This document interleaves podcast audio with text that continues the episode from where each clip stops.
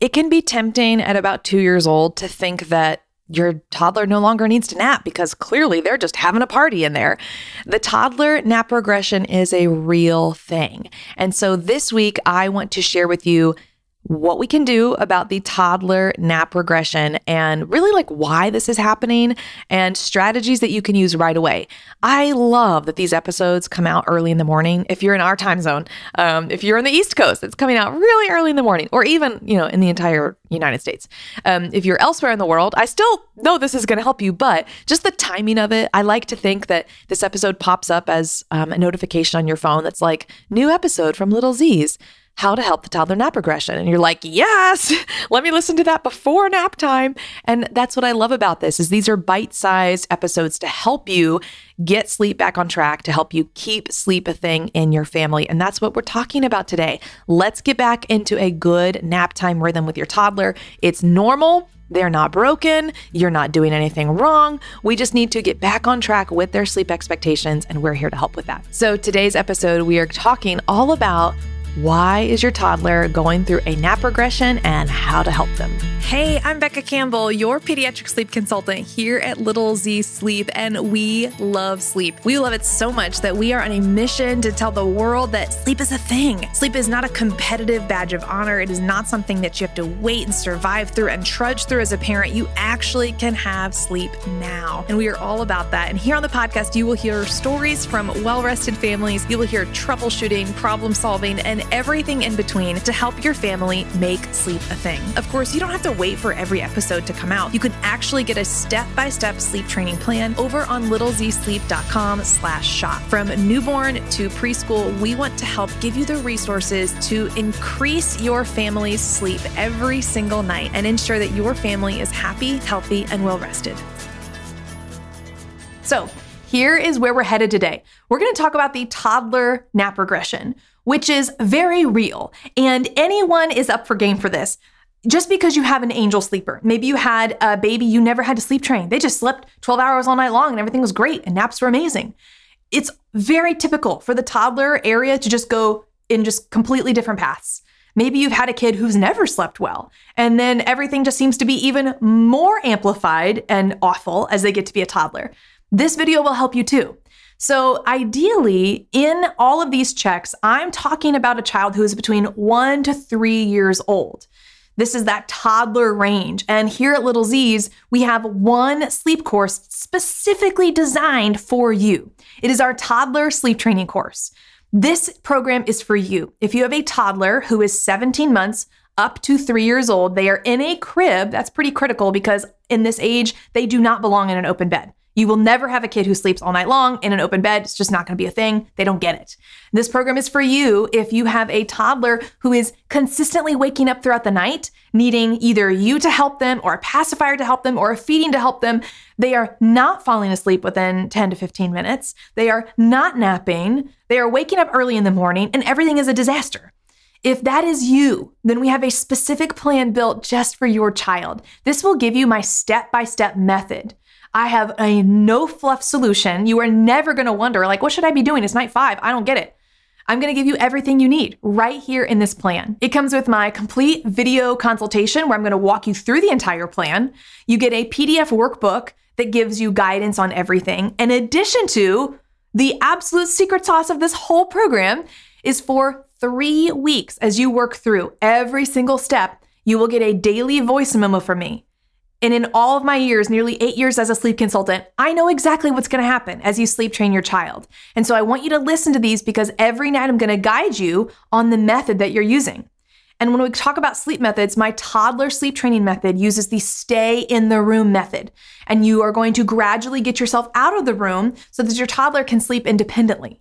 And in this program, I can tell you confidently, you are going to see a drastic difference within just five days. So click the link below, either in the video or the podcast show notes, to get started on your toddler sleep training course. All right, so toddler nap regressions. Before I talk about these are all the steps, let's just get on the same level playing field of what is what is the nap and what should we be expecting, Becca? Because honestly, one to three years old, that's a big age difference and schedules can shift. That's why I have our complete schedule guide. It gives you every single schedule you'll ever need from zero to three years old.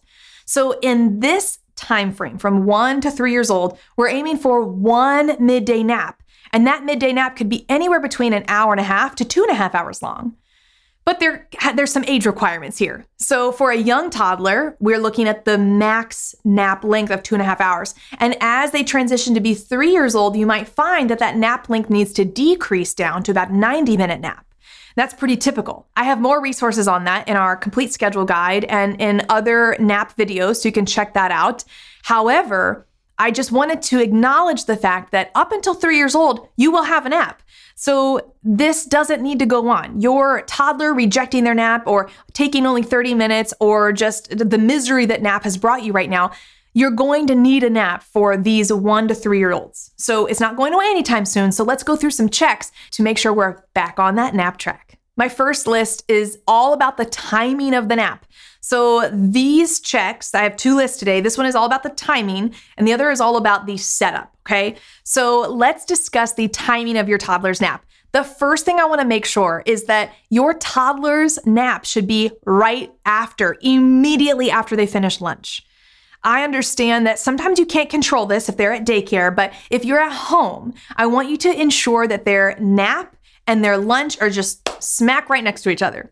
So instead of having your toddler eat their lunch and then wipe them off and let them go play, and then you clean up, and then, okay, let's go for your nap, we need to pair these side by side. And there's a big reason after your child eats, and you probably understand this too, but after you eat a meal, your belly is full. You've had a big long morning of activity and you're kind of like feeling a little sleepy right then. And that point right there is the ideal time to catch your toddler, maybe literally, and get them down for their nap. Because if we give them even just 15 to 30 minutes of a gap between lunch and nap, they are likely to get a second win because they could be overtired. Also, that food is giving them some energy. So let's make sure the timing of the nap is immediately after lunch. So this means they're eating lunch in their high chair. Okay, they're done. Let's clean them up, wipe them off. Let's go to their room and start our nap routine. This is my second list of my checks on my timing checks to walk through.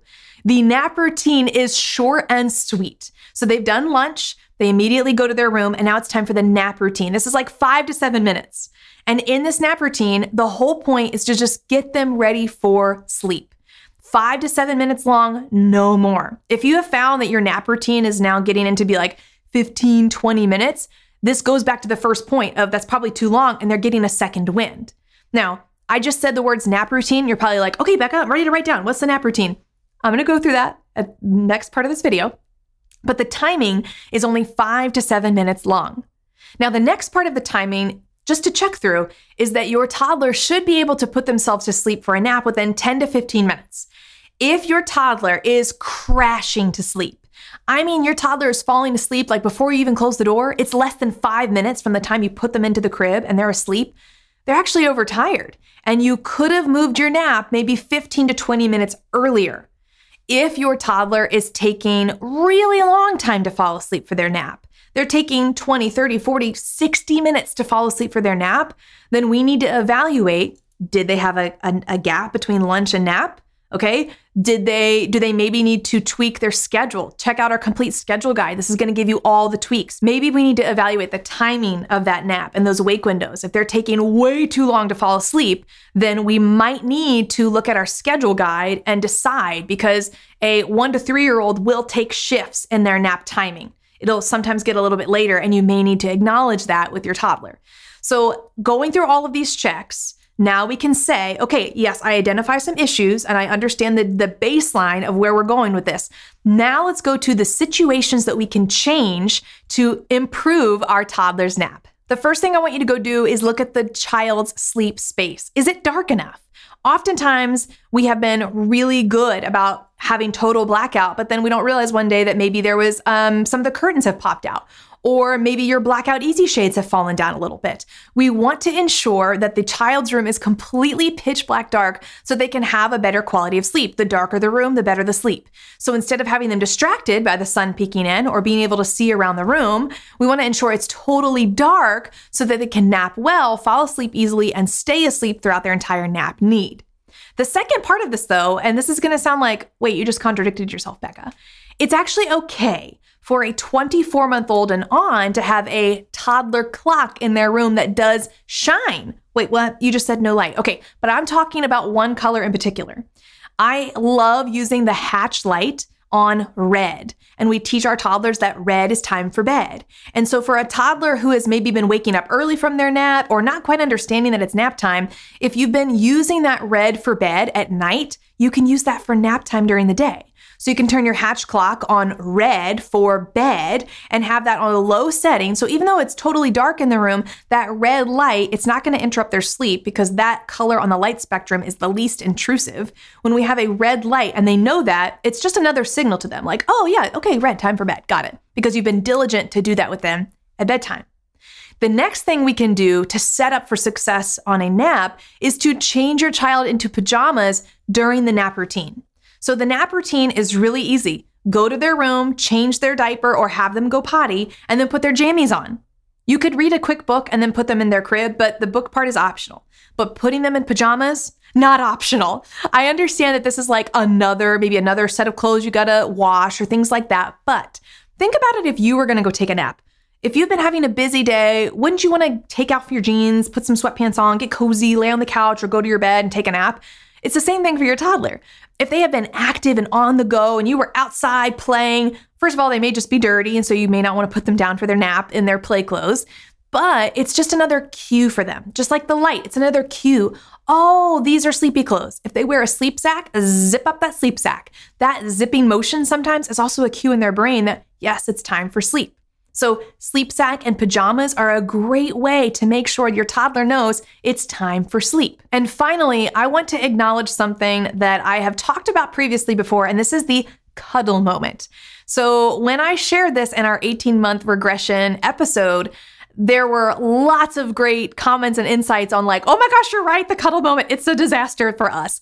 If this is going on in your nap, I guarantee you this is why we're having a toddler nap regression. So we love it when our toddlers cuddle us and hug on us. It's just the best ever, right? We just want to bottle it up and savor it. However, if you have been turning the lights off, the sound machine is on, the clock is red, they're in their jammies, and you pick them up to put them in their crib, oftentimes there's a moment right between the picking them up and putting them in their crib that you're cuddling them and they're laying their head on your shoulder and like, yes, I love this sweet moment. It's the best. And they're closing their eyes and starting to get drowsy. And you're like, yes, sweet, it's nap time.